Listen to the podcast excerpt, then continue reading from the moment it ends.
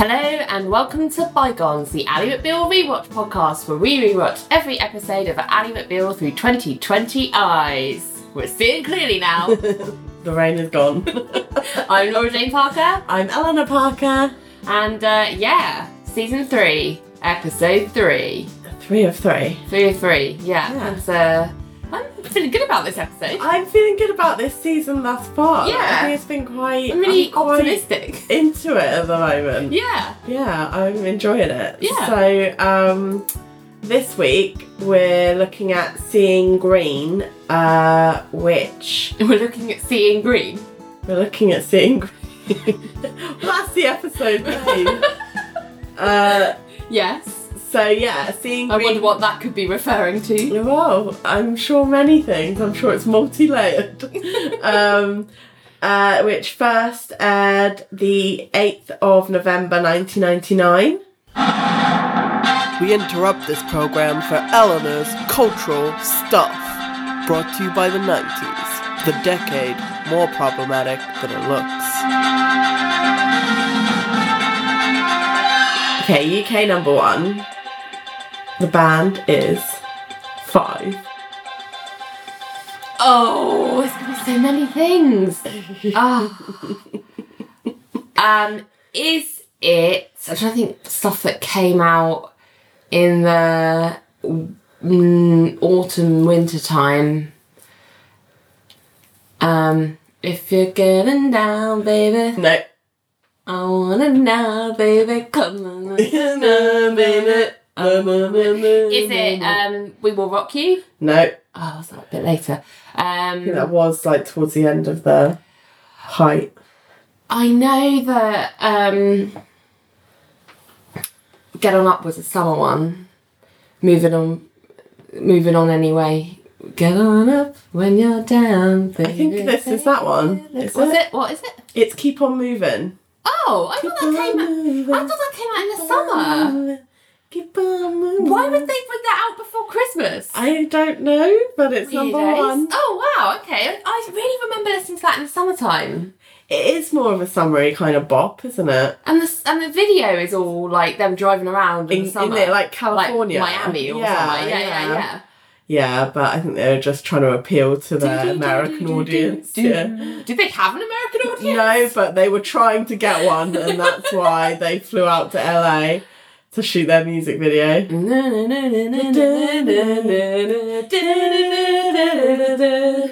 Get on up. When the rain and rains are flying, gotta keep on, keep on trying. all the bees and birds are flying. Ah. Gotta get good, but hold on and don't stop till the break of dawn and keep moving, don't stop rocking. Get on up when you're down. That's a whole dance move you can do that. Um, Jay from Five's raps are the some of the most glorious of all time.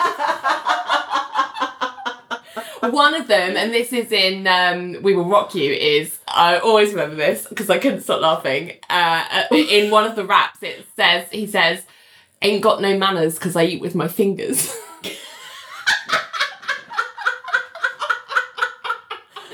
Thug life. like sunglasses. exactly. like, sure, okay, you a bad boy.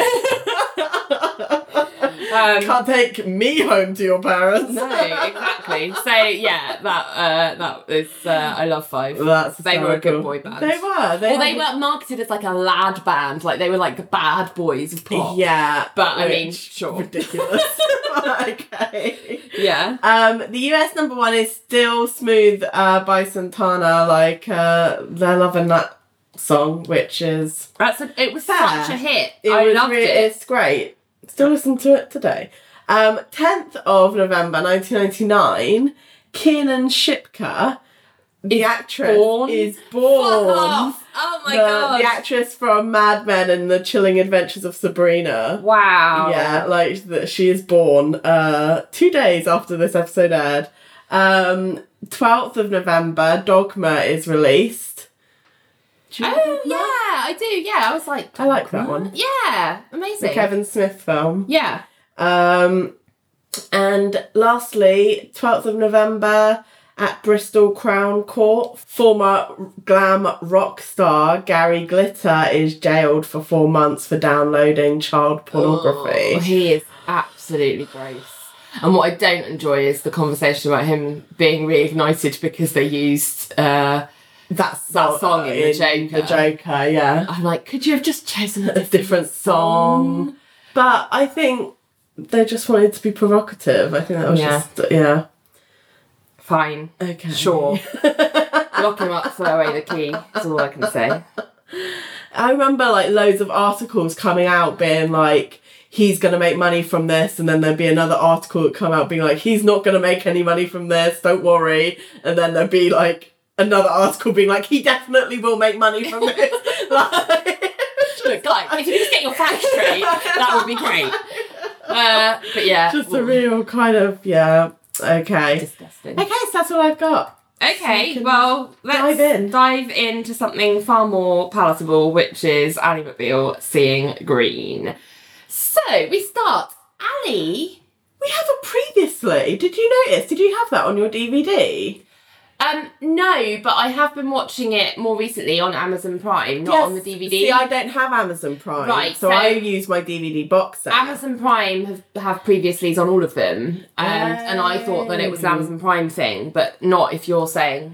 I mean, I'll check my DVD later. literally, this is the first time I've noticed, like on the the like, I because I, literally I was like, they don't usually do previously on Yeah. Ally McBeal, and yeah, this is the first. They do I remember. I think they probably did when they first aired in America because that's a very It's American just thing so to do. weird to have it like not on the first two Episodes, episodes and then and just then have it. suddenly yeah. on the third in the third season and be like, oh yeah, no, we're gonna do previously something. yeah, weird decision from the people who Yeah. made the DVDs because I think that they actually had them there On every use on all of them, episode, but right. they didn't for whatever reason. No weird. They must have done because Amazon Prime has them, so Yeah. they didn't just make them for Amazon for Prime. Amazon Prime, Yeah. that would have been a lot Yeah. of work for an old show. So Fox clearly had all of that, like Yeah. cut together footage. Someone must have done that work, I was just you know? like, yeah. what the fuck this?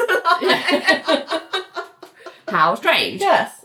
Well, anyway, after previously, um, we all know what happened previously. We've been watching, so it's fine.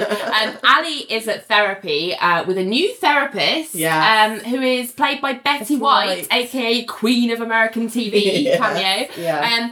Um, I had a question and got really concerned that we'd seen the last of Tracy, because obviously I know that Tracy drops off at some point, and I was like, shit, have we missed her last episode and not realised? So I went and checked, but actually she is in more later, this um, okay. this season. Um, but Okay, um, cool. so I was really worried. I was like, oh my god, we didn't say goodbye to Tracy. I was tainted after the last thing she did, but it's not, so it's fine. Um, I was like, thank God we didn't miss that milestone. Phew. Yes. Uh, but anyway, um, Tracy's not there today, um, so Ali is having to see um, Betty. I don't know if we get her. I know we get her last name. Yeah, yeah, yeah. No, I just called her Betty White throughout this. Yeah, so did instead of my I. Because that's all I see when I look at her, so it's fine. It's Betty White. So anyway, she Ali is bringing Betty up to speed on her um, Al Green hallucinations, to which Betty calls him this Alan person, which thought was funny. Um, and we get some really great flashbacks of all the times Al Green's appeared to Ali before, Yes. which is nice. Um, but as she's describing this, she just kind of ends up just singing "How Do You Mend a Broken Heart" into Betty's pen, um, and then having an actual hallucination just describing these hallucinations. Yes. And then she snaps out of it and she's like, I think I've fallen in love with Al. And Benny's like, girl, you need Prozac. and Ali is really dead set against it, but Betty Betty is like, you're not well. Um, and also, it's fine. I'm on it. These are, pills are great. You're not going to find happiness with love or God. It's in a pill.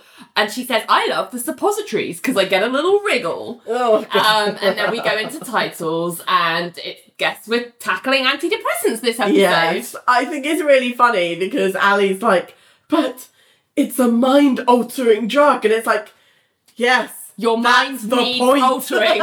Yes. Your mind is not working correctly. Um, yes, it's uh, she's really, really, really internalized like- this stigma about yeah, it. Yeah, proper, yeah, Yeah. completely. So anyway, she's really anti. Um, but yeah, that's what we're going to be tackling this episode. So let's see how that goes. Yes, it's the weekly meeting after titles, and Elaine is rubbing up inappropriately to Richard whilst he reads the cases that they've got on their docket. Um, from he's reading them it from another like electronic organizer thing. Yeah, it's not the same one that we've It's seen before. It's like a flip up Yeah. one. So clearly he's like Is trying like a- all the models. Is it like a phone that's a flip? Yeah, up? Is it's it one um, of those? yeah. It was. I never had one that was like no, that. but I I, remember one that was like the last one he had. Yeah, yeah. I remember seeing those ones. Yeah. yeah. Um, they have a case of a student, um, a high school student, who has kissed another student without permission. And Richard wants Billy to take it, but Billy is um, like, I can't, I'm busy, I've got a meeting. Um, and he's being really like evasive and suspicious.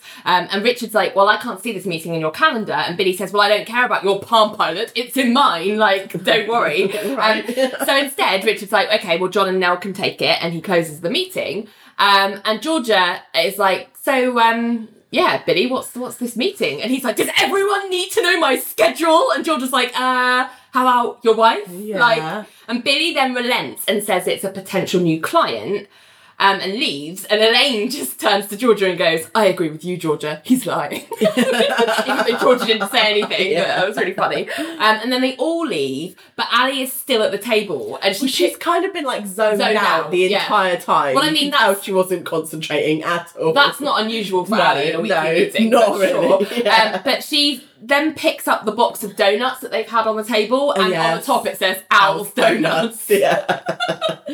So she runs out of the conference room and she grabs John and kind of pulls him into one of the ferns in the office for privacy. And did you get this? I couldn't tell whether I was he- mishearing this, but is there jungle noises when they're I in the fern? there is. Yeah, yeah, yeah. I thought that It's- was really funny. really funny. It's very subtle, but Yeah. it was very funny. Um, and um, basically, um, it seems Betty is a sub for Tracy. Ali's asking him what she, he thinks about her. Yeah. And John's saying he thinks she's good, but Ali is really distressed about Betty pushing these pills on her. And John is like, uh, well, isn't it about time? Yeah. and Ali is shocked that people think she should be on meds. It's like she's like, you think I should be on medication? It's like, how is this a shock to you? I know. John says John is like, why are you shocked? Like you haven't been happy since I've known you. And Ali is so funny because she's like, I am the most happy person I know. That's like, how delusional is Oh, this chick? Like, Honey. then Richard appears in the fern, and Ali asks Richard if he knows anyone happier than her. And Richard says, I used to, but they jumped off a bridge. and so Ali is like, Well, would you take mood altering drugs? God. And Richard says, "Well, um, I will. I'm only going to be happy with uh, money or Viagra. Those are the only two routes to happiness." And Yeah. John says, "Well, no, I take creatine for my pecs." And then Ali's like completely had enough. Yeah. She leaves the fern, and then she she looks at a computer, and the screensaver has morphed into Al Green going psst, psst, like to get her attention. And there's like fish Yeah, yeah, swimming yeah. in the 'cause it's like a screensaver, Yeah, and. I was like, "Oh, I remember screensavers." Yeah, like, I remember. So next we're at a support group, um, and it's run by an attorney that we've seen before in previous episodes. oh, is it? Yes, so Yeah, I just called him head man baby. that is exactly what he is. But the character is called Myron Stone, and he was, we've seen him before, the opposing counsel in Ling's sister's breast surgery case. So he was the other guy that was like, hmm, let's look yeah, at his let's breast. take a look at the breast. Um, oh my and god. he was on the opposite side for the comb over case. Oh yeah. And he was also involved in Margaret Camero's insurance case for IVF. Oh, okay. So we've seen him a few times. Okay. And I we know think- that he's like Now you say it, I'm Not a great oh, man. yes, no, he is familiar. Yeah, Yeah. no, that makes sense. Okay. so um so in this support group there is a chalkboard which I noted down because I thought it was hilarious. Okay. On it it says man equals one, woman does uh, there's a does not equal sign, uh, does not equal half, woman equals one. Jesus Um so Christ. I guess we kind of get the gist of what this support group is all about before we've even heard anyone start speaking. But a guy is stood sharing tearfully that he feels he, ready to recognise that he's got a problem. And then Myron asks for any other new people to introduce themselves. And Billy is there. And he stands up and starts talking about how he's had a big fight with a colleague last week and he's got issues with his wife. But Myron stops him and says, No, no, no, no, you have to introduce yourself and then say it. And Billy's like, Okay. And then he says the words we've always wanted to hear. Hello. My name is Billy. And.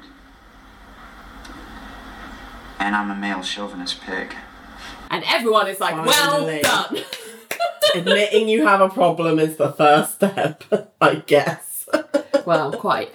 Um, so back at Cage and Fish, Nell and John are meeting with their college student client Kirby and his parents. I guess his parents are actually the client, really. Um, but it turns out he looked at a girl and he thought she liked him, and then he went to kiss her, even though he'd not met her. Because he reads romance novels, um, and his mum brings out like the latest romance novel that He's he's been been reading. reading, and it's called Love's Dare, which Nella's like, "Ooh, I've not seen this one before." but she reads out a passage that he'd just been reading about how they kissed without needing to speak, and it's all this like flowery language, like romanticizing the idea that you know Like, you no know words. without even saying Yeah, a word. no words were Ridic- ridiculous. Yeah. And what is funny is John is craning so hard to read over Nell's shoulder that he kind of loses purchase with the elbow that Yeah. he's leaning on. He's like, "Woo!" and falls Yeah. off. Um, Kirby says that what happened when he tried this was she slapped him and then she went to the principal who has kicked him out of school, Yes. suspended him. And Nell says that they'll try to speak to this principal, and Kirby just looks really upset with himself. He's like, I've really got myself into a pickle. He's, Yeah, he's very distressed. Immensely embarrassed. Yeah. So Ali is back at Betty's, um, and she's basically trying to defend herself to Betty and convince Betty that Ali doesn't need pills because she's making progress. Because her justification is that two weeks ago she had sex in a car wash, and last week she kissed a woman, and she's her logic is that although these things are daring, they're actually safe because she couldn't fall in love with these people, so there was no danger of sorrow. And Betty's like, look, can I just give you some pills? and then she says, Is there anything I can say to try to convince you that you're not vulgar? And Ali tries to leave, and Betty gets up to kind of stop her. And sh- as she gets up, we see she's got a dispenser belt I know. with like these pills. And she's like, Come on, they're tiny. And Ali goes, and Betty's like, Try and help these little tramps. Poor Betty. I know. Um, So then Ali has gone to Renee's office, and Renee is also pro pills because she points out, you know, Ali's been acting erratically and she's been hallucinating. So, Yes. you know, this seems like a good course of action. yes. And Ali's like, but I know he's not really there. And Renee's like, no, you don't, not in the moment. And then, whilst that's even that Going conversation's even on. going on, Ali hallucinates Al again and He's like on a sitting chair. at the table with her. Yeah, and then Renee kind of sits where she's imagining him and he turns into dust and Ali sort of squeals as she sort of She like attempts to Dustin. stop Renee Yeah. sitting down in the place where Al Green is. Yes, But and- when she does, like Al Green like dissipates. Yeah, yeah, yeah. And she's like, "Ah," and then she's like, but then she like tries to style it out, like, oh, never mind, don't worry, like Nothing. everything, no, nothing to see here, you know. And she says she doesn't try. She kind of admits that she doesn't try to stop the hallucinations because she likes them and she feels that they nourish her. And Renee is like, you need to do something because you're hallucinating at home and at work. Like this can't. This is not good for you. And Ali's like, but I like it though. And Renee's like, well, yeah, that's your problem. That's the problem. she says, talk about your dangerous drug. Yes, exactly. Billy is still blabbering at his men's group about he has no, how he has no problem with women working and women's rights. Oh, thank you. But he wants his wife to stay home and wait for him. He says, As much as I'm for women's rights, when it comes to my own wife, I don't want her dressing in sexy clothes. I don't want her to become a partner at work. I really don't want her to work at all. I'd like her to stay home. I'd like to come home at the end of the day and find a nice meal on the table. Mm-hmm. I'd like her to be there waiting.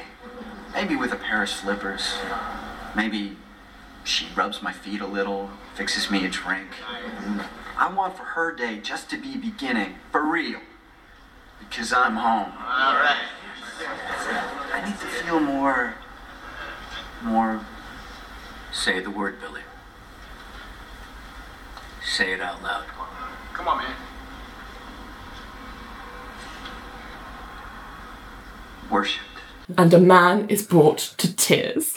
Like, Peach. Christ. I was just like, please pass me the bucket. I need to vomit. The state of this. it's just like, oh my god, you're so sad.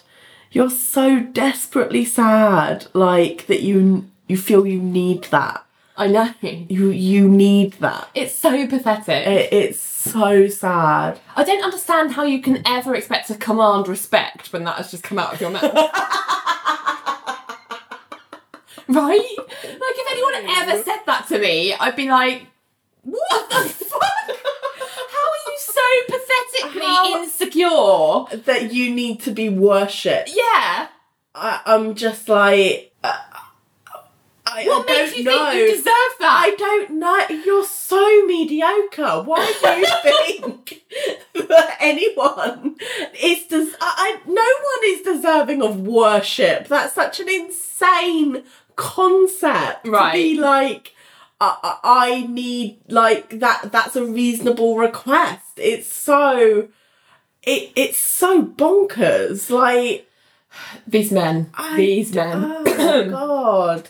Well, I was going to say round them up and put them somewhere we'd have to look at them, but well, they've kind of done that themselves. if you could just stay here and worship each other in some kind of circle jerk, that's fine. You do that. I've used the word circle jerk in my notes later, so I'm glad you've gone there as well. Um, so at the school, uh, the principal is is not having any of it, and it's the, the middle of a really busy school day when they've cornered him. And he's in the corridor, like clearly distracted by trying to like sort out errant children. Um, but um, John notices while they're trying to reason with him that there's a group of girls that are looking over at Nell and John talking to the principal and they're kind of whispering to each other the way that groups of school kids do. The principal is like, look, if you can get the girl to withdraw the complaint, then I might reconsider the suspension. Um, because, you know, there'll be nothing to suspend over if she's not uh, you know, Complaining complaining about about it. And then he walks off because he's been distracted by something going on that he needs to deal with.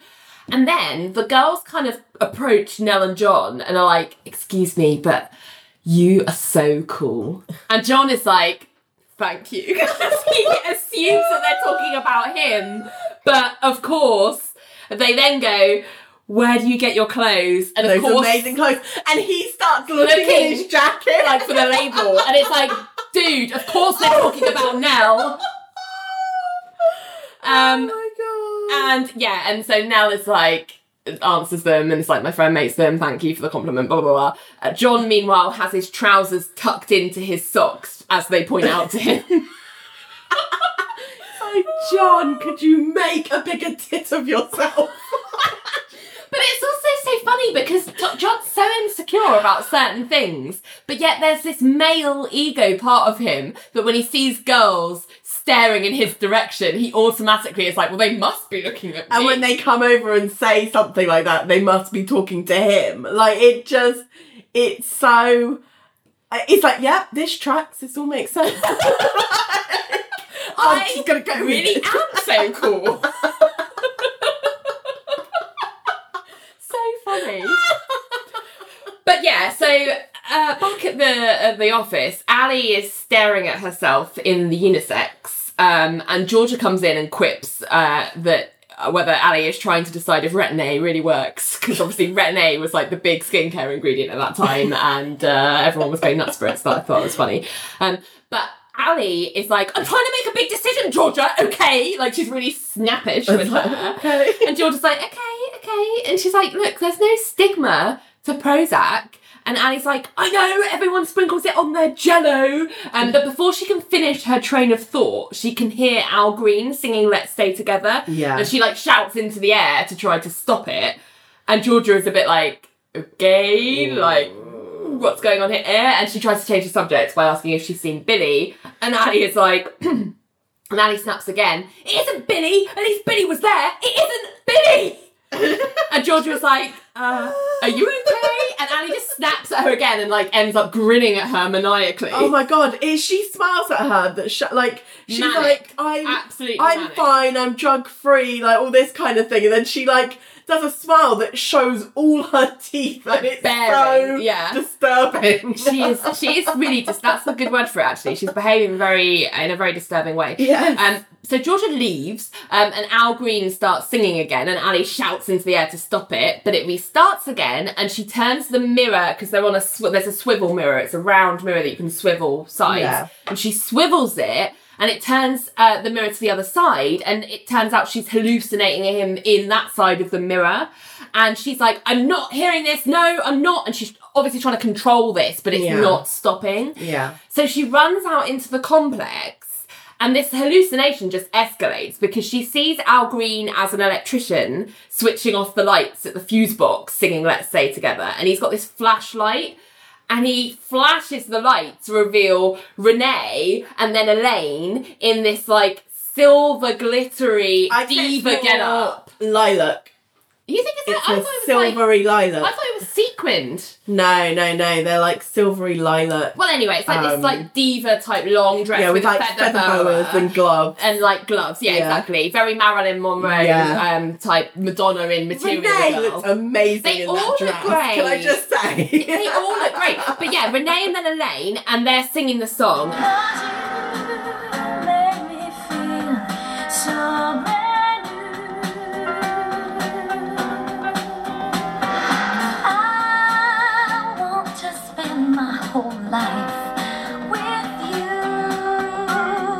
And then we get Al Green does his flashlight over to the other side of the office, and then Billy, John, and Richard come out of the elevator in like white, White coattails. Yeah, yeah, yeah. Um, with gold cummerbunds. and like bow ties. yeah. yeah. and the Ikettes are behind them, and In- they're in- all they're all in sequence. Yeah. Uh, se- sequency dresses. Yes. Let's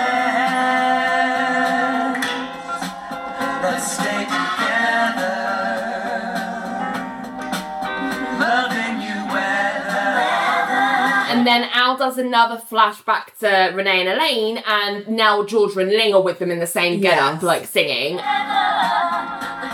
are good, bad, happy, sad. And then Al turns his torch up to the mezzanine, and it's Gladys Knight with a gospel choir. Was it Gladys Knight? Yes. I didn't know Yeah. that.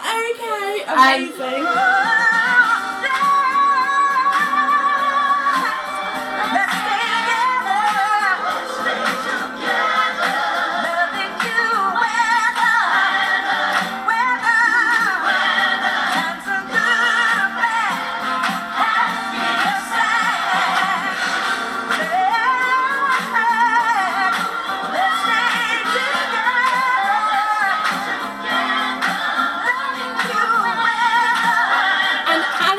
basically just stopped resisting this and is just giving into it and smiling and dancing along and really loving it and singing along at the top of her voice. And then the fantasy fades out. And it turns out in reality, she's just singing really badly in the middle of the complex, having lost all sense of reality, and everyone is just staring at her. And actually, half staring, but half of them are like trying to pretend they haven't noticed to like Yeah. not make make her feel bad about it. Like Elaine is like, oh god, and just moves on to do something Yeah. else, which is interesting because to me, Elaine never misses a chance to like. Once upon Make a time, deal about she would have done. Yeah, she would have made a snarky comment, Or like been like, oh drama, you know, and got up like, in all in it. But it, even yeah. Elaine is like, oh my god, this is awful. Like I can't make her like I don't want to make her feel Yeah. it. Like she just is like yeah, yeah, yeah. She on, does, which I thought was an interesting signal. Yeah, yeah. Um, and Ali tries to sort of brush it off, like, oh, whoops, like, never, Never mind. mind. like, nothing to see here, everything's okay. It's- But it's, I thought that was a really, this is different now, Yeah. is the feeling that I got from this. Like, this isn't like funny anymore, you know? Even though it was, I loved the song. It's great. Great A performance. great bop with great, uh, yeah, really fantastic, like little scene. But yeah, The aftermath of it. you are just kind Yeah. of like, oh god, Shit. Ali. Like, imagine. yeah. yeah. So Nell and John are leading a mediation with Kirby and the girl that he kissed, and she says that she uh, was very distressed by it because she thought he was trying to bite her. Um, and John and John is sort of trying to get to the crux of the issue. Sort of what what does it really serve to make such an issue out of it? I was And I was like, uh, because sexual assault is a crime, John. Like- uh, you're a lawyer. You should you should know this. he shouldn't have done it. Is yeah, the problem. Is, like, the issue. Why are you making such a big issue of this crime? I don't understand. so weird. Um, but it turns out that a lot of what the girl is feeling is is um, or, or what she adds a layer to what she was feeling, which, which is um, that she was also embarrassed because Kirby is a nerd of the class, basically, Yeah. and he kissed her in front of everyone in the cafeteria, and that she says made it look like they might be together or that she liked him, and she was kind of humiliated about that because it's Yeah. made her look very very uncool. Yeah. and at that age. At that That's sort of completely point, understandable. Of course, you know, you anything kids will pounce on anything so that they can take the piss. Absolutely. Out of, you and know. the thing is, what I really don't like about this is that Nelle turns around and goes, Mm. "Oh, that is what this is about, isn't it, Kim? You were humiliated." Um, and Yeah. you need to get Kirby suspended. Well, that tells the whole school that the kiss was unwanted. Am I right? Like, kind of thing. And I'm just like, Yeah, hang on a second. Yeah. I really do not like the tone in her voice. Yeah. Like, oh, so you're not really upset, you're just embarrassed. And it, and it, and it's just, yeah, like we say, A, she's a teenager, and at that age, your social status Is is going to be. Yeah. super important to you. And so that's also- not like nothing. you yeah, know? and also, yes, humiliation would be a total normal emotion that would occur as part of your general upset if you were sexually assaulted in front Absolutely. of people. Yeah. like even I, if it wasn't in front of people, you'd feel humiliated at having Yeah. people. And I don't like so I I don't like that they are using the fact that one of the emotions that she felt was embarrassment and worry for her, you know, cool popularity. status, yeah. um, as a, a, a kind of justification for negating any other it, any yeah. other feeling she might be feeling about um, you know being sexually assaulted. It's like you're not upset in the right way, Yeah. therefore we don't have to take this seriously. and I, I thought that was that was really annoyed me because I was completely. like, this doesn't just because she felt embarrassed and is worried about people thinking that she liked him doesn't mean that this was not wrong and something that Yeah. should be like, Like, he should be held accountable yeah, for it. like that's not okay. What he did was not okay, and she's right to not to to feel upset about it. Yeah. and being upset can cover a whole range of individual different emotions. And they Like- don't like they can coexist. They don't Yeah. like counteract each other. No, they don't at all. And I just yeah, the tone the tone was oh, so really what this is about is some stupid, childish, like you know, social status thing, and you're embarrassed. So yeah, like you need to. But I think she that. probably also felt all of the things that you would also feel, Feel. if you were sexually assaulted. Yeah, absolutely. Just because she felt embarrassed as well doesn't mean that she didn't feel the other things. Absolutely. But anyway, um, so yeah, that's that's how they're dealing with that. Um, Annie is back on Be- Betty White's uh, therapist couch talking about her fears about pills and still trying to justify why she doesn't need them. Um, and the, her latest justification is that the last hallucination she had contained more people that she actually knew. So, in her twisted mind, it means that Al is showing her that she does have love in her life after all. So actually, she's fine. Rather than being like, Ally, what's actually happening is this is escalating out of your control and you're losing all sense Yeah. of reality. Yeah. Like that's what happened. Yeah. Like she's like, if I just keep with these hallucinations long enough, eventually I'll discover the secret of life, Yeah. and then you'll all be sorry that I went on pills and didn't get there. Like, oh, it's just so tragic. Um, but Betty just writes the prescription. Yeah, And yeah. she says, mental health will soon be yours, and the only problem you'll have now is whether your friends will recognise you. And I was like, this is not a great depiction of antidepressants as a form of treatment. No, it's not. Like, because the thing is, it's like, it's played for laughs. Yeah. And I get that.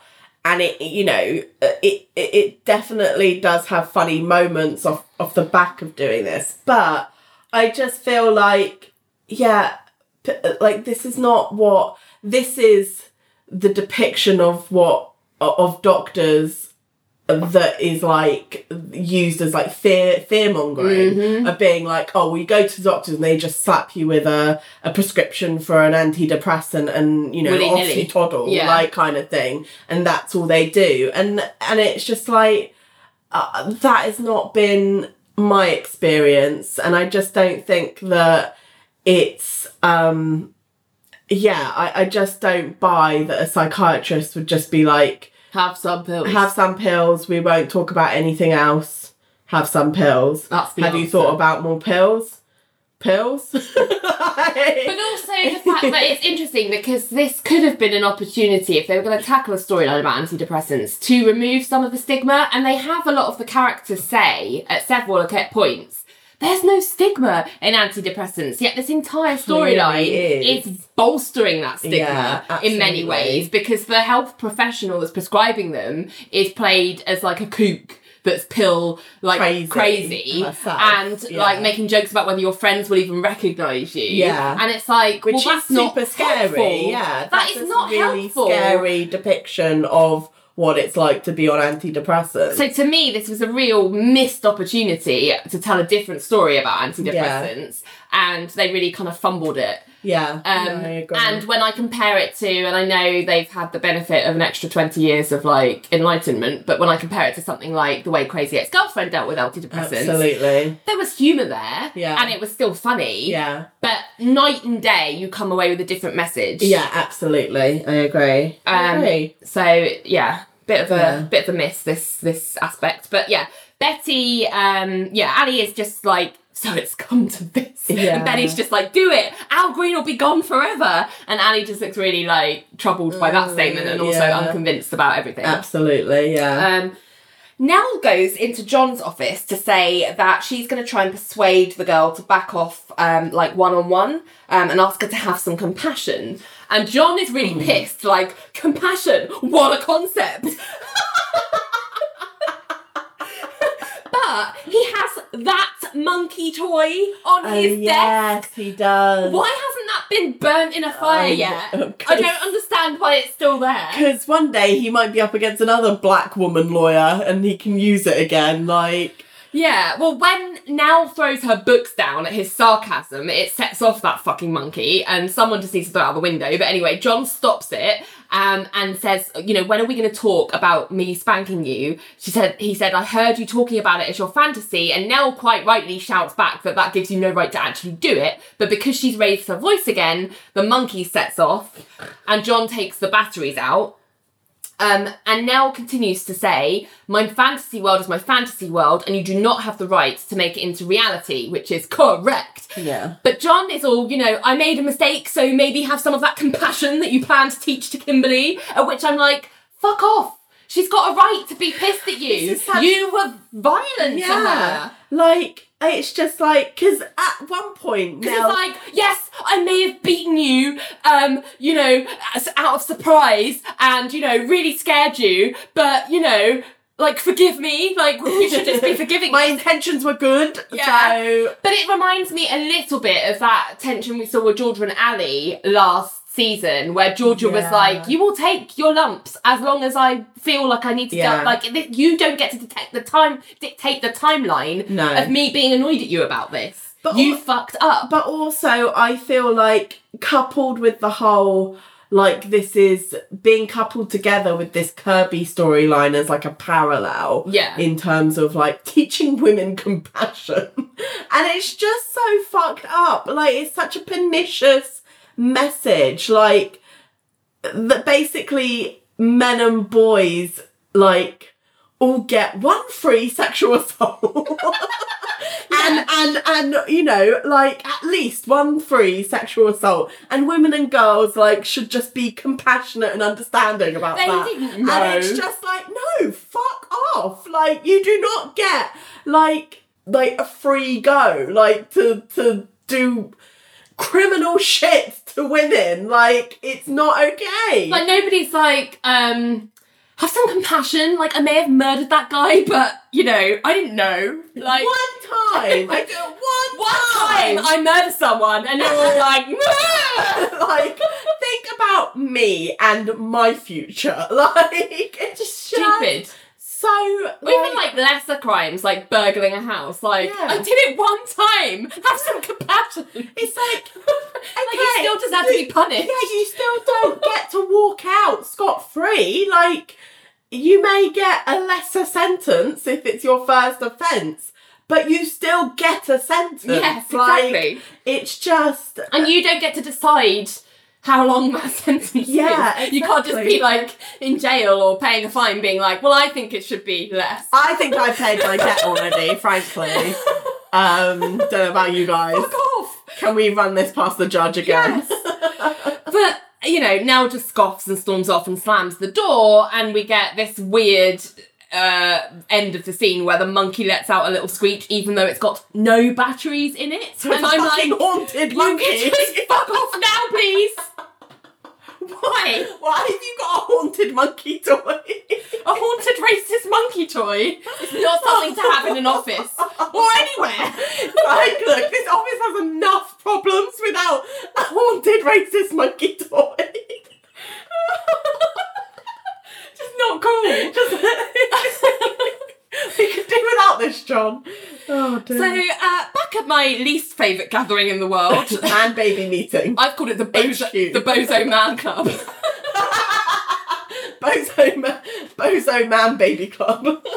Billy has brought Richard along, and Richard is absolutely unimpressed with all of it. Surprise, surprise! And he keeps talking like over proceedings to Billy in in the sort of group until Myron invites Richard to actually share with the whole group.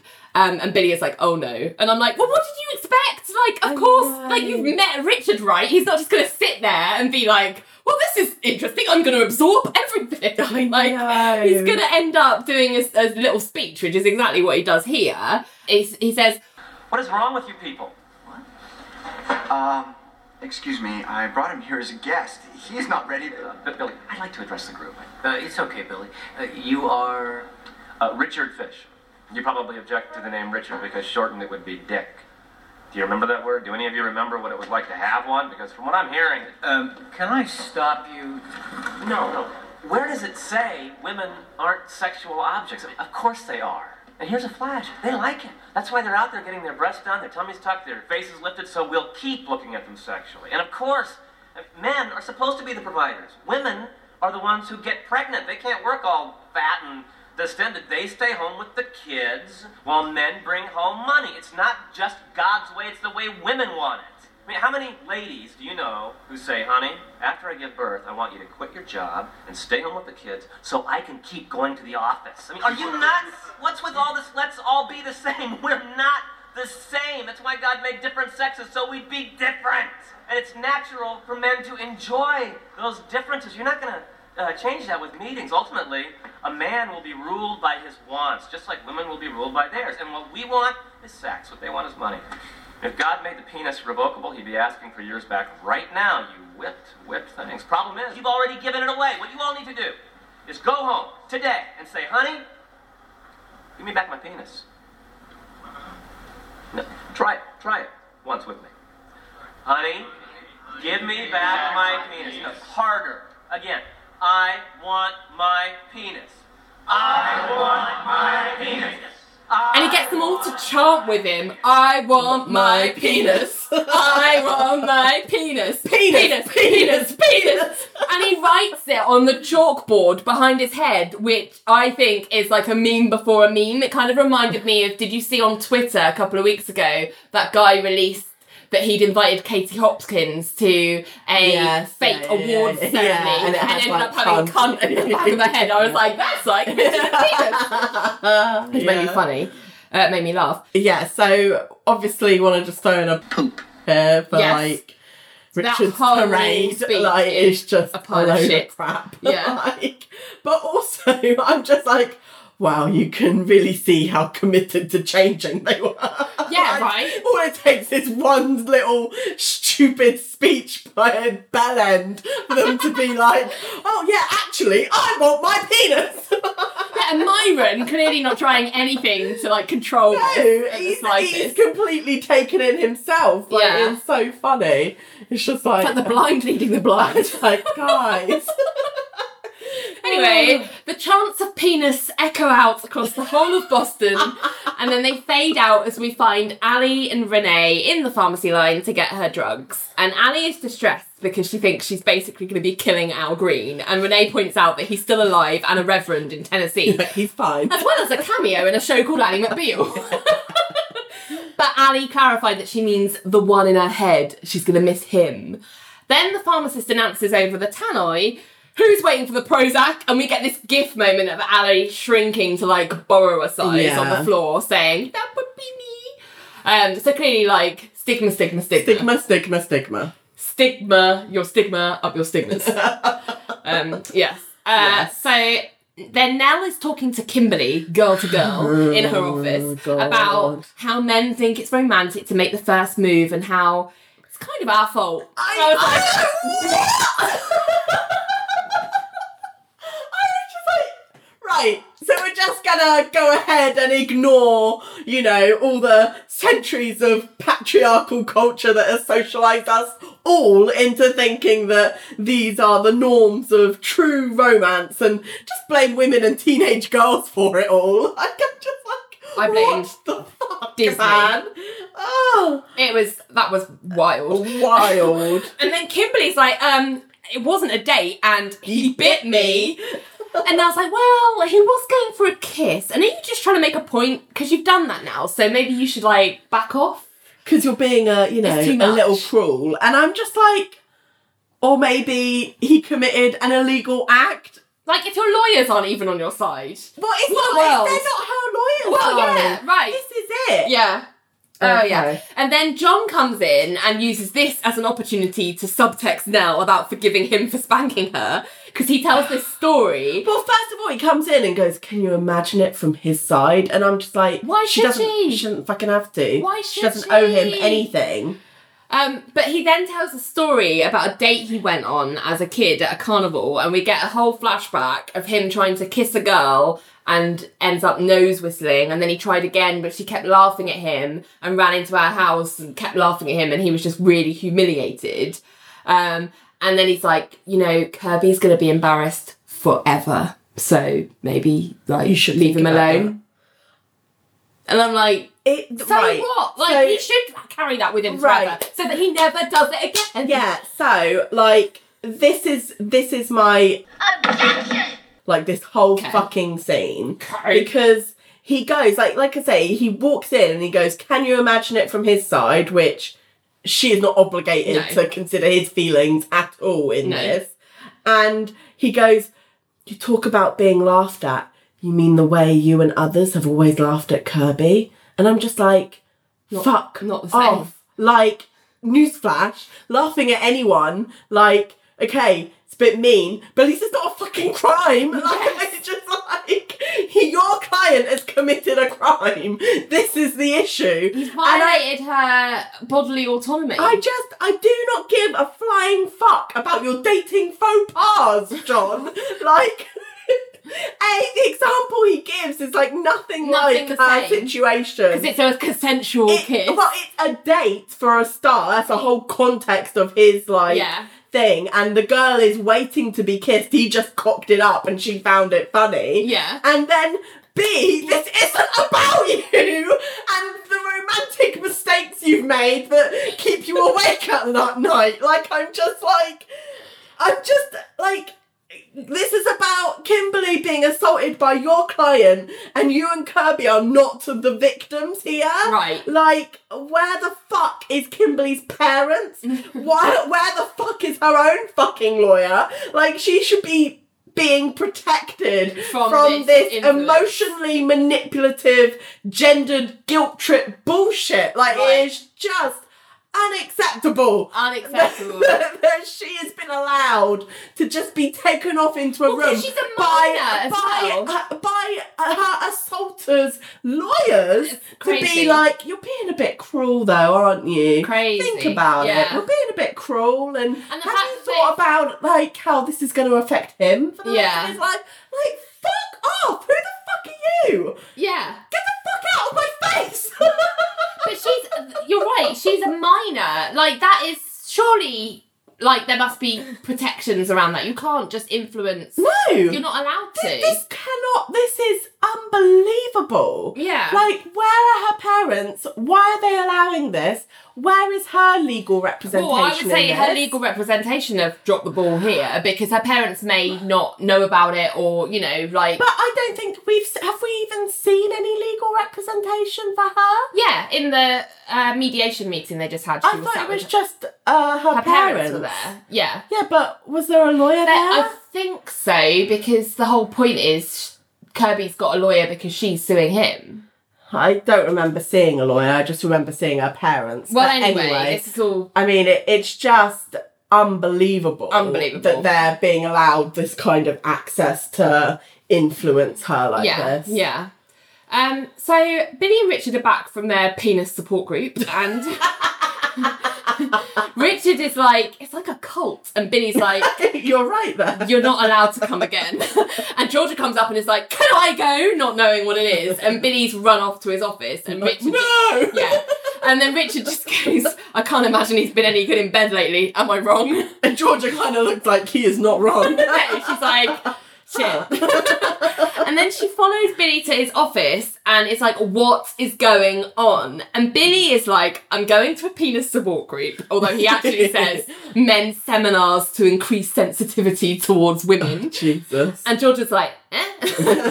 and Billy says that Renee made him realise that he wasn't with Ally because he would never be able to subordinate her. And he says, and I really think of you as a possession and I want to control you. Oh, and also, if we have kids, you're not allowed to work or I'd have a big problem with that. And George is like, uh huh, what else? and Billy, Billy, seemingly oblivious to George's increasing annoyance and irritation and just horror at this entire like Yeah. spiel, um, because she's he was playing with a baseball and she's grabbed it and like lobbed it into a bin in frustration. Yeah. But he just like picks up another one to play with and is like. Well, I believe in gendered parenting roles, so you're going to have to quit work if we have kids. So, you know, don't even think about partner track. Um, oh, and uh, I don't think you're a sexual object, but you should definitely fulfill my sexual needs. Oh, and if you've got, if you get fat, I, I'll get have a really big problem there as well. And George was like, um, I, I've never seen this in you, and I was like, these are red flags, Georgia. Well, I'm just like, I literally have no idea why you didn't see this in, you, in him. Like, this shouldn't be in any way any surprise. But then, as if that wasn't bad enough, Billy is like, also, actually, I think Richard's right. I, I shouldn't apologise for it. And I'm just like, abort, Georgia, abort! Get out of this while you still can! Escape! Hit the escape hatch! I Like, just, she just, well, she's just truly, what the she's fuck? now, pro, like, you can't, she now cannot ignore No. or dismiss, like, the true depths of his bellendery. Like, it just, it's, it's an abyss there. Like, it's an, it's a bottomless pit. you cannot, like, you need to fucking like it. and No, get away like, from until now, she's kind of been able to be like, Oh, nice guy, really. still kind of sensitive, even though you and I have kind of picked up from the beginning that actually he's not. Absolutely isn't. But like he's put a pretty good job Sheen of like it, yeah. uh, convincing the women in his life otherwise. Yes. But he's being like out and out explicit about the fact that he's a complete knob. Yeah. So- and she's like, oh fuck. Shit, this this isn't going away. Um, okay, fine.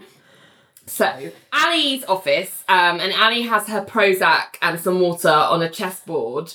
And Elaine asks her, sort of comes in and asks her to come down to the bar, and then she notices that she's sort of weighing up this decision on whether to take the pills, um, and says, you know, you don't have to take them. Um, but Ally's like, you know, I can't keep hallucinating, but I'm gonna miss him. And then she's like, I'll be down in a minute, I just need to do this on my own. And Elaine just agrees to meet her at the bar. And then Al Green starts singing um, one of his songs for the good times, and Ally gets out a pill and is just kind of staring at it in her hand. And then, as she's kind of deciding, she decides to run to the unisex as the track kind of skips and fades out, and she kind of flushes them down the loo. And then she goes to throw the pot in the bowl for good measure, and I was like, how's that gonna flush? But she almost trips with the force of like throwing the pot of the toilet bowl, and there's a gif moment of her like Going falling down into the loo and yeah. being flushed. Yeah. Um. So so she's made a decision she's not gonna take Take them. Yeah. um, so the next day, Nelle is at the school telling the principal that Kimberly has agreed to call everything off, and the principal says, "Yeah, uh, I, I, I'll wipe the record." And actually, Kirby's already had his suspension lifted. Look, he's over there. Um, and Nelle goes over to him and sort of signals for him to come over, um, and says, "You know, are you okay?" Uh, and Kirby's like, "No, of course not. Everyone thinks I can't kiss any kiss anyone." And Nelle's like, "Well, you know, you shouldn't pay attention to what you're reading." In the romance novels, they like to describe kisses as like hungry, and I think that sets you off on the wrong assumption of what they're Yeah. like. Kisses are actually gentle. And then she says, Can I show you? And Kirby's like, What? and she's like, uh, she's really She's like bit- super cash yeah, she's about really it. like almost business like about it. She's like, yeah, sure. Just take a Uh, second. Don't worry. And then she's like, but I'm only going to do it in public because in private I'd be arrested. And I'm like, wouldn't you be arrested in That's public? not how this law works Yeah. now. like, you are a lawyer. You should know this. But anyway, she says, I'll kiss you goodbye. And she does.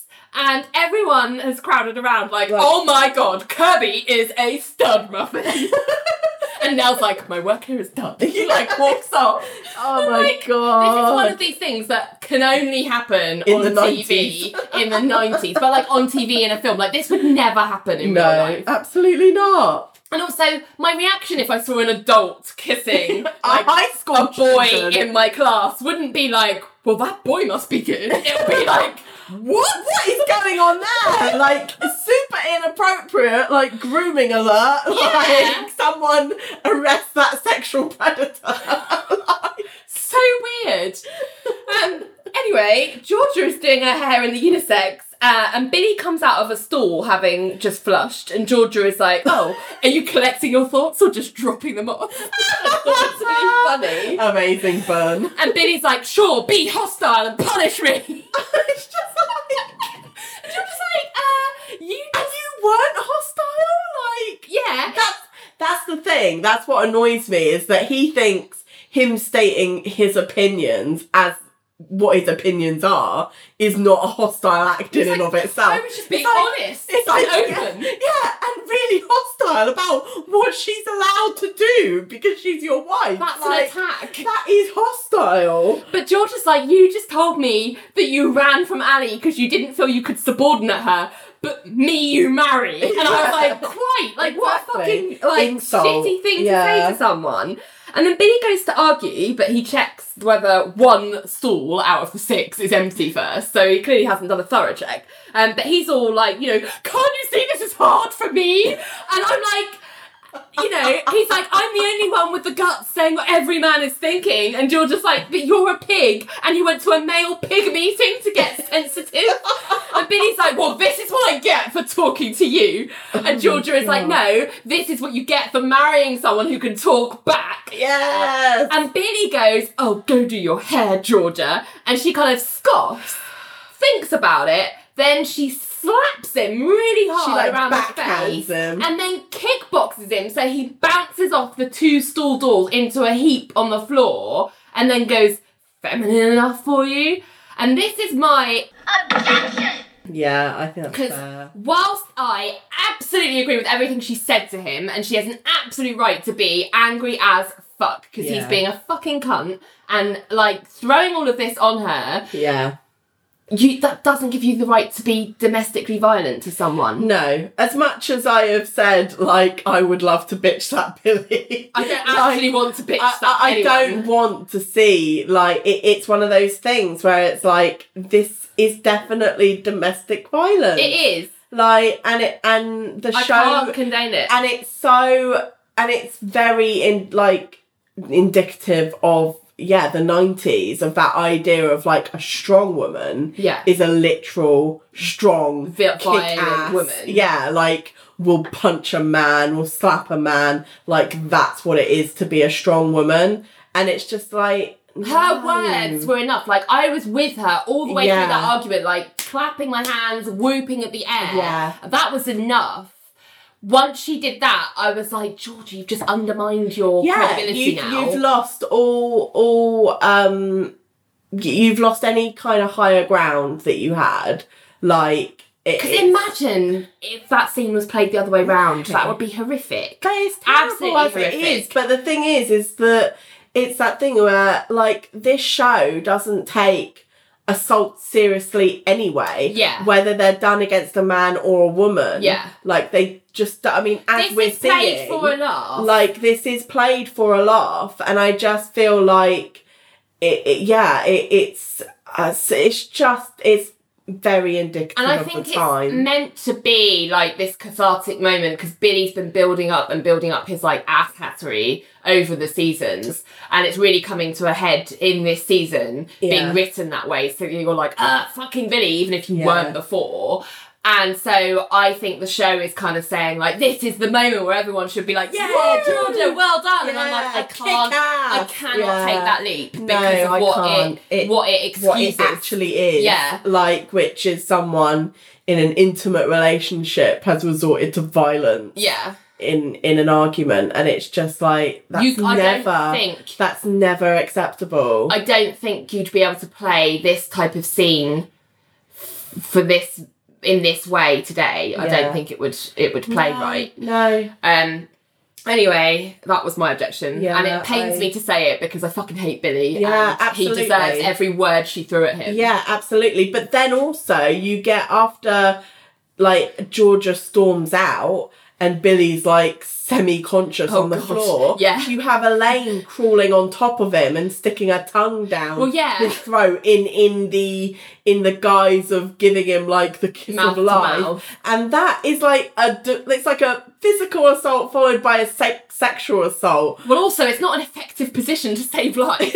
So she's You're blocking his wind. lying on top of him, and it's just like, yeah, the fact like these are both played for laughs, and and it's just not. It's It's not funny. Yeah. It's not, not through okay. not through our 2020 vision, guys. No, Sorry. sorry. Twenty twenty says no. Yeah, and it annoys me because again, it's a wasted opportunity to actually give Billy some just desserts in a in a less problematic way. Well, that's why I loved like the whole um confrontation between Renee, Renee, and Billy is because Renee she didn't pull any punches No. with her words. absolutely, and it was more effective because of that. Yes. So, um, Betty is outraged that Ally wasted perfectly good pills by flushing them down the toilet. Um, she thinks she ought to put Ally on Xanax just for that, and she has like rows of pills on the inside of her cardigan, like, Yeah, a, like, like uh, a drug dealer. um, and Ally is like, "Well, I couldn't just kill him," and she gets really impatient at Betty, and Betty is impatient back, telling her not to try ro- romanticizing her insanity either. That's just what I need. Another wacko in love with their lunacy, which is quite inappropriate. Yeah. but fine. Um, Like your tactics are really not working, no. Betty. um, and Ally calls Betty a wacko in return, and Betty is like, "Look, I have patients who would kill for that prescription. You should be more grateful." And Ally's like, "You tried to give it to me in suppository form." And Betty says, "Yes, so you could stick it up your ass. Oh, go pick another theme song, you pissy little thing. I'm through with you." And she just slams the door on an incredulous Ally, and I'm like, "This is." Not real therapy, No, guys. absolutely And antidepressants are so so not a big deal. No, I know. It's it's yeah, like and it's that thing, it's that fine line of being like, look, I know this is all like played for laughs because this is a comedy Mm-hmm. show, like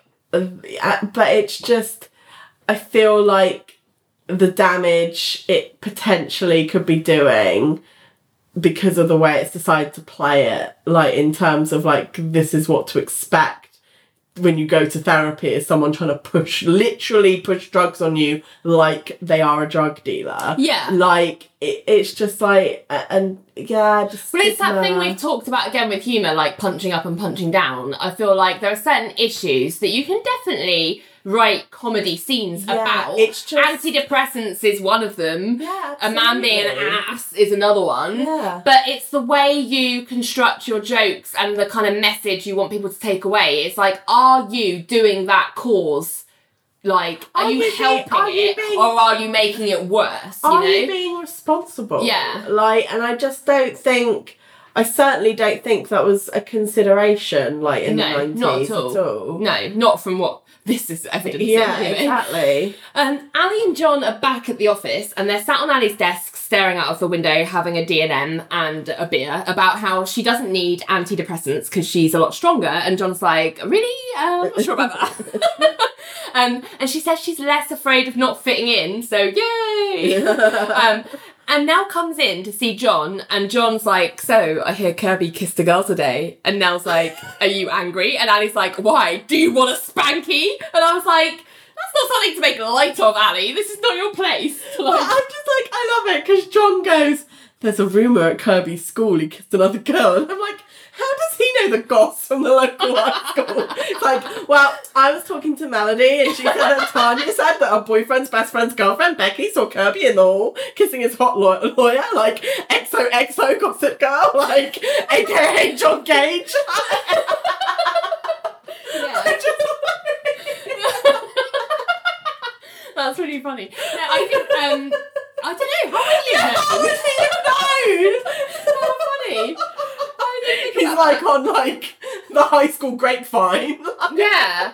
But yeah, so but then Ally makes that stupid joke about Nelle being angry, so does she want a spanking? And I'm like, Jesus. Like that was dom- that was like, also domestic violence. Yeah. that's not something to laugh about That was either. also an assault. Um, but then she immediately apologises for making a bad joke, so I guess fine. Um, and then Nelle asks John to the bar, and Annie's like, you know, go ahead, I'm going home anyway. Um, she's looking forward to walking home solo. Um, so Nelle and John go. And then Elaine comes up to Ally as she's putting her coat on and reports that Billy and Georgia are fighting in case Ally wants to know. And Ally's like, nope, don't care. And Elaine's like, Georgia knocked him out and I had to make out with him to bring him back to life. Yeah. He's probably alone down there. You can go. And Ally's like, no, like maybe you go and tongue him some more. Yeah. Um, and then she leaves, and Elaine's like, "Are you like what's wrong with you? You took the drug, didn't you?" And i was like, "Nope," and she's really proud of herself Yeah. for not doing it. And I have to say, like, this does feel like a huge It's milestone growth. for Ally. Like, the first time, Real she growth. seems genuinely uninterested in Billy Mm-hmm. and his drama. Like, he's just like, she's just like, meh, who cares? It's like, wow. Great. This is huge. Like, Really good. In the scheme of the show, this is a big milestone. Really big, and I'm happy for her. Yeah, Um, completely.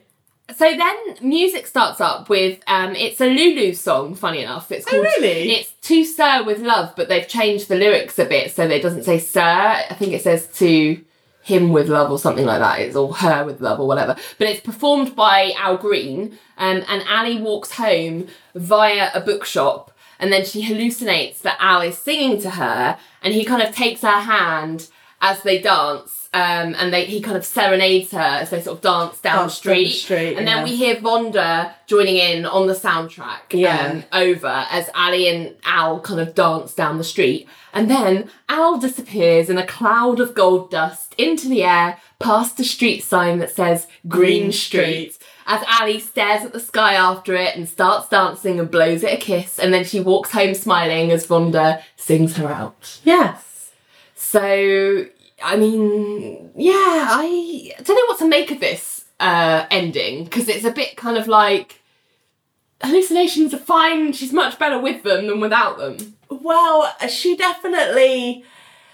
I think it's a difficult one, but um, I think should we save it because I've got more to say. Yeah, Okay. yeah, yeah. Okay. So, yeah.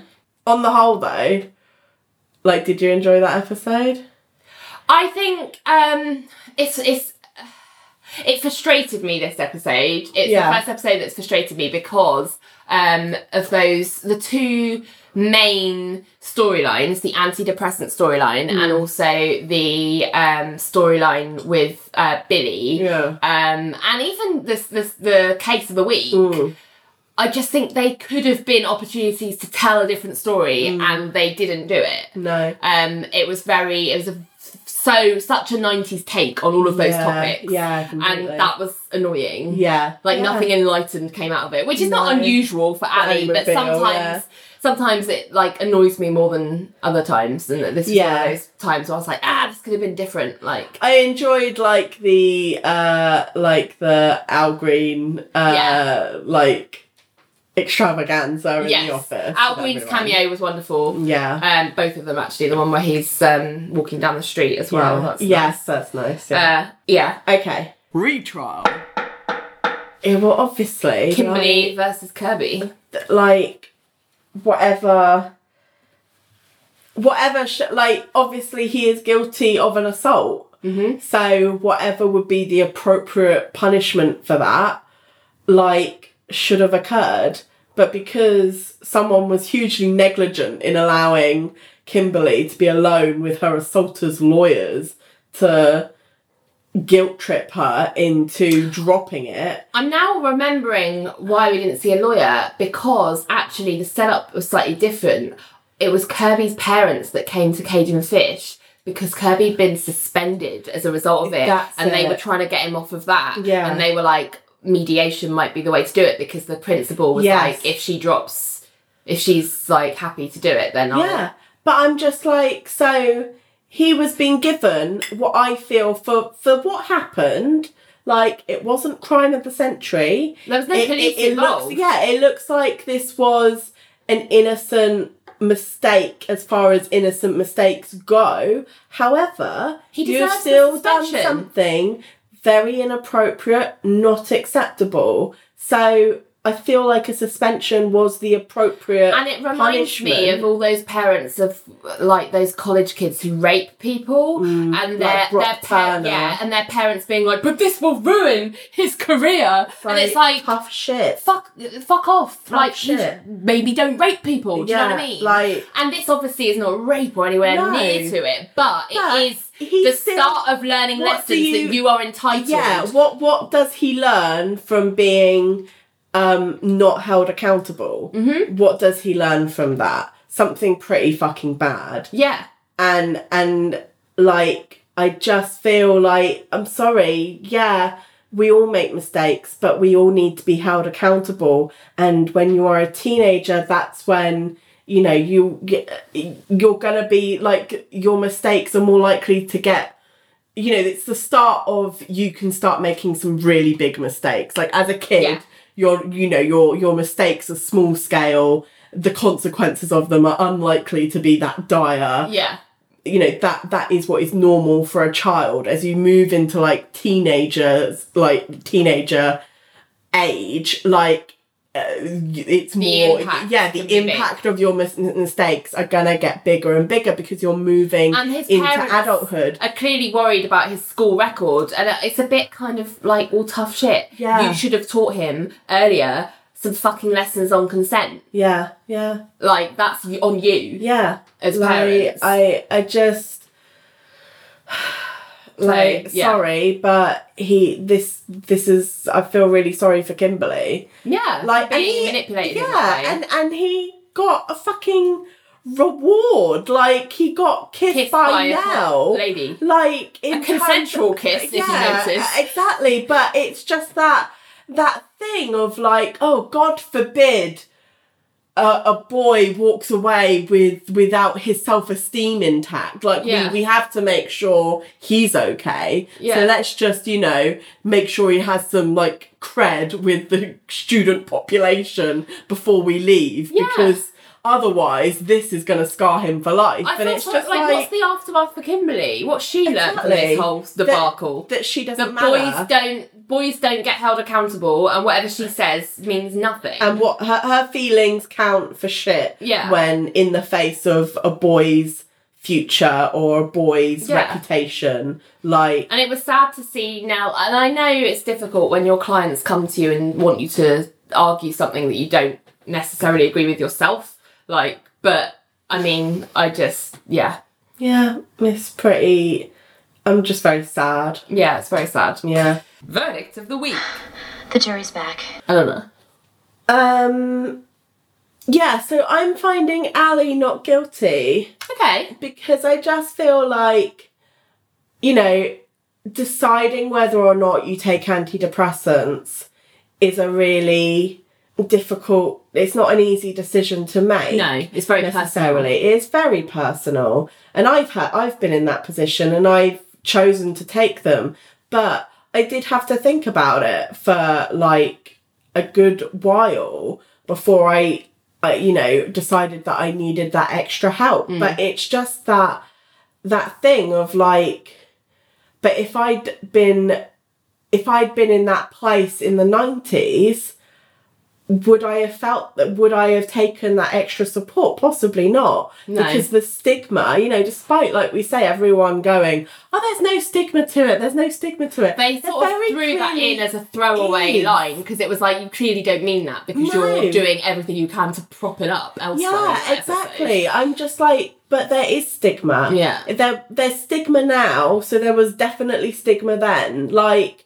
I, I feel like there are, and it is a very personal decision, and I do feel like, uh, you know, it's one of those things where we can sit in judgment of someone and be like, they should be taking medication, but you know, uh, because, you know, she does have hallucinations and they could be dangerous. And for that, I think, like, there's a good argument for her to go on medication. But I feel like she's. Her reasoning for why she feels like she doesn't need to go on medication, like right now, like she says she feels stronger. And I certainly feel that thus far this season, she has been happier. She has been, she's been in a better place than she was last season Yeah. and I I think and I definitely think that whole thing about her being like whatever to the whole like Billy Georgia situation is also a big sign that Yeah. she's right in saying that she's stronger because she has very deliberately chosen to not take herself down a path that she knows full well will end in yeah. misery and and pain which is definitely progress like It is, but then I do worry, and again, it doesn't matter what I think because it was down to the individual whether they take it or not. But like from the outside looking in, a fictitious character's life, Yeah. um, she did have that real escalation of uh, a fantasy this episode where she was just in the middle of the office singing, oblivious to the fact that yeah, that was happening. But it's not like that. scary. Is, but it is scary and humiliating. I would imagine. and the fact that she can't Let go of control that. that. No, Yeah. but it's a she can't control it, so it's clearly not something. You know, it'll just happen at any time. Like, what if she's crossing the road? yeah, you know, absolutely. like it's just it's really, really dangerous. And I feel like that's what's anno- frustrating about this episode is that no one makes that argument to her. Yeah. Like everyone's just going, "You're a wacko. Take but some also, everyone's pills." not talking because, like, they're acting like if you make the decision to take antidepressants, like you're on pills for life, and No, like and that's not, how and it works. also that your personality is Goes, massively which is change. not true. Which is certainly not my experience of taking antidepressants. They're not. No one sat with her, and we've not probably because it wouldn't make for a very funny comedy. But nobody sat and explained like the consequences and the implications for either decision. And Yeah, no you one's. know, I, I don't. and No one's. I can't remember anyone sitting down and being like, "Can you imagine if you were driving your car and suddenly Al Green is there, or you're crossing the road and suddenly Exactly. whatever is there? Like, can you not see how like scary and dangerous that is? and like maybe try a low dose, and then if you don't like it, you can come off of it, like or whatever. the Yeah, I don't know the ins and outs of antidepressants But on them, think- but there is a process for like yeah, getting you know getting the right medication for you and like Uh, seeing how you feel on them and you know and if you decide you want to come off them you can come off them you know there's there's a whole protocol around that. You're not like given pills and left to it do you know what I mean? I just feel like I just feel like it's not an e- easy decision to make because, like I say, I still felt stigma when I had to go on them. so if I felt annoying- that, if I felt that 20 years later yeah, yeah like twenty years ago, like it's gonna be even worse. But so what's annoying is they know the show has acknowledged that that stigma exists because Yeah. they have that as a line several times in this By episode. Yet they make the choice to not continue to to, stigmatize not it. to like try and uh you know reduce Make that it in any way. scary, They decide yeah. to double down on it. Yeah, which I'm like, this is this whole thing I was saying earlier. It's like with if you're going to tackle a subject that's as you know powerful as antidepressants and so you know important to so many people's experience, like you know you can either make the decision to make the situation worse or make Mm. it better for people. Uh, you know, that's your responsibility as a show that's going out to however millions of people Yeah. worldwide. Yeah. And they made the decision, knowing that there's stigma, to make that worse. Worse, And that yeah. annoys me. No Yeah. end. It's so frustrating. Yeah, I agree. For And a couple so- of cheap laughs. Like, well done. Yeah, was it worth it? Yeah, You I know. don't think so. Um, I just yeah, so that's why I'm finding Ally not guilty because I understand the the And it's being also, torn about what to do, Yeah. and I can imagine it would have been so much harder to agree to do it.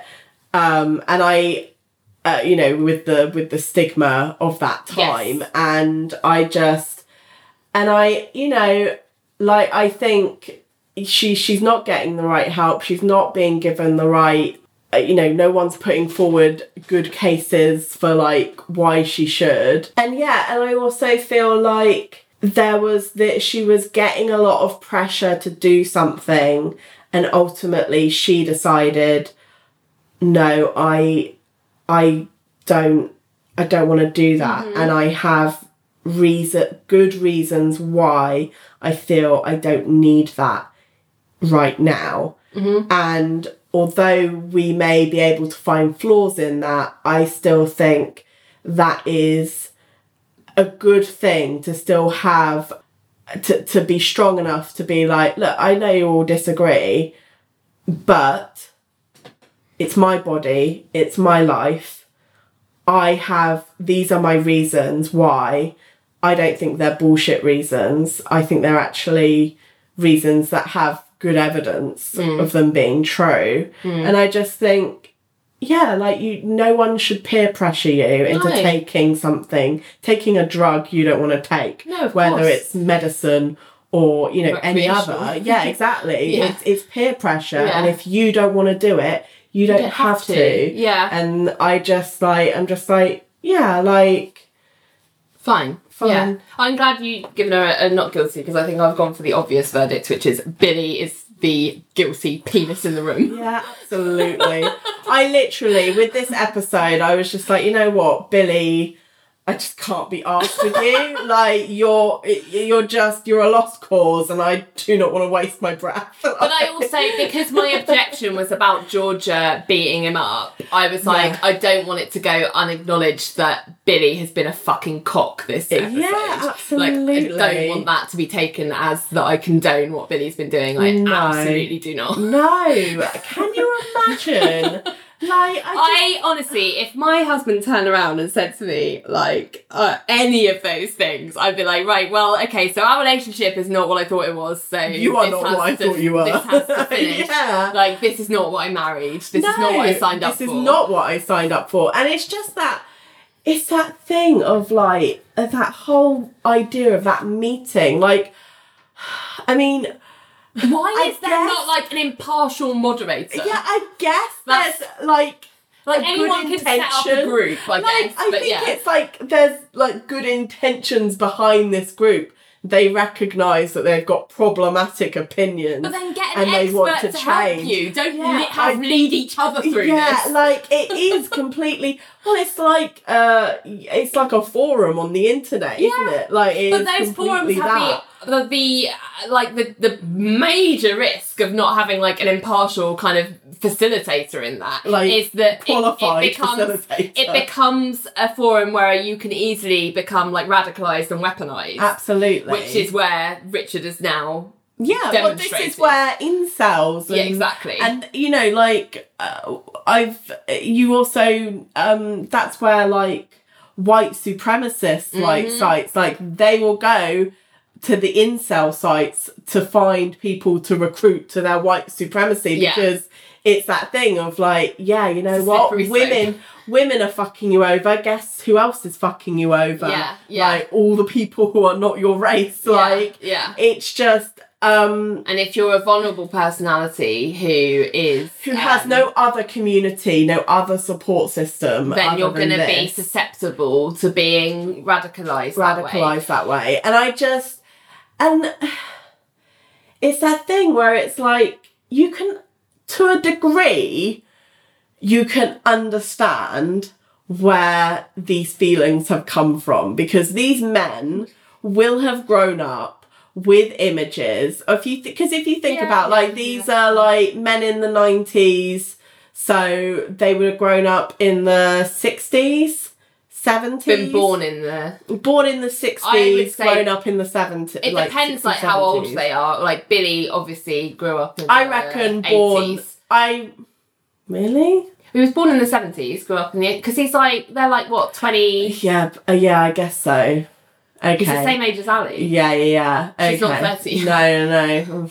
yeah, yeah, okay. But like there were But- varying ages in Yeah, that group. But yeah. it's it but it's that thing of like it wasn't that long ago Mm. that the nuclear family was like Mm-hmm. held up as like the paradigm of like American virtues, American success, American um happiness. Yeah. Like where you have the man that is the breadwinner, goes Yeah. to work and you have a doting wife Yeah. who whose world revolves around you Yeah. and literally it is dedicated absolutely 100% to your comfort, your Yeah. wants, your needs. Like, and you have obedient children, like, who do what they're told when they're told. Like, Yeah. that is the epitome of American happiness and success. Yeah. And it means that the man is the king of the castle in his home and everyone else is under him. Yeah. And it's just like, those are the kind, like, that was that was the dream that was sold. that was the dream that was sold that was and and when you know you get to the 90s and realize that oh actually Social attitudes are changing. So- Women are allowed to do things now.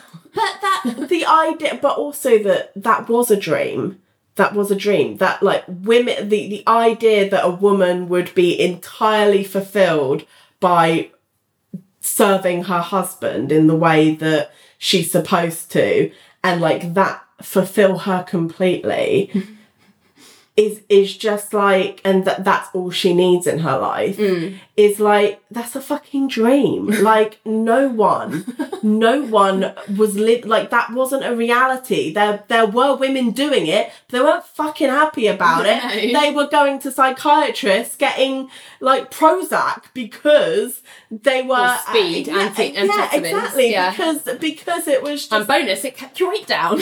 exactly. Like they they like the uh, Uh, the rise in the you know the number of like housewives in the 50s and 60s like like you see in mad men Yeah, betty like yeah. white going betty white what's her name no betty Draper. draper betty draper like going to a psychiatrist because Yeah. she's a bored housewife she's she's got a brain and she's bored Can't out of it. it like this was never a this was never a happy thing for like everyone involved. It was literally only happy for the man. Yes. like, it was only a good thing for him. Like everyone else was going fucking nuts Yeah. in in But like even then, service not all men were happy. No. At all. But it's just, so it wasn't actually happy for many people, just a few men. Yeah, exactly. and it's just that thing of like, yeah, when that's when that's the dream that is sold, and then it turns out it was never a reality. It was never a. It wasn't um achievable in Yeah. any way. Like to be like, well, I feel ripped off. you know what I mean? Like I can understand where that comes from. Right. But I just feel like, mate, you're crying about this. Like, you need to put on your big boy pants and, like, face reality that we're all, like, human beings with brains and want, like, it, like, no one deserves, like we said earlier, like, no one deserves this worship that It's you Just feel so entitled to. I, I, I just cannot believe that he now is like, well, I know what the answer to this is. It's to double, double down. down on this feeling. So Yeah. I, I, I just think he's a fucking idiot and, and guilty poor Georgia. sin. Like there were times, like I think it was the last time they had their like discussion. Like you just see this, like, like she looks horrified. Yeah, like what? She's your, like, like, I am in a horror film. It's just flashed before your eyes, like, oh fuck. She's like in White Woman Get Out. Yeah. right. So, I mean, yeah, Billy guilty as sin. Oh, And I'm intrigued to see, I kind of vaguely remember where the storyline goes, but it'd be interesting to see how it plans out and how quickly um, as we continue through season three. Yeah. Please tell us what you thought of this episode. We are, as always, on uh, Twitter and Facebook at Bygones Podcast, Instagram at Bygones Pod, and uh, email us at bygonespodcast at gmail.com. Um, or you can join our Patreon, obviously. Um, just search for Bygones Podcast. Uh, we release all of our episodes early and I have lots of other bonus uh, content that you can get your grubby little hands on depending on how much you pledge. Um, but we start at $1 a month, which is really not that much. No. Just some loose change. Um, and, but we are very grateful to all our patrons. They're a great, Yes. great gang. Um, but yeah, until next time, bygones! I'm so in love with you.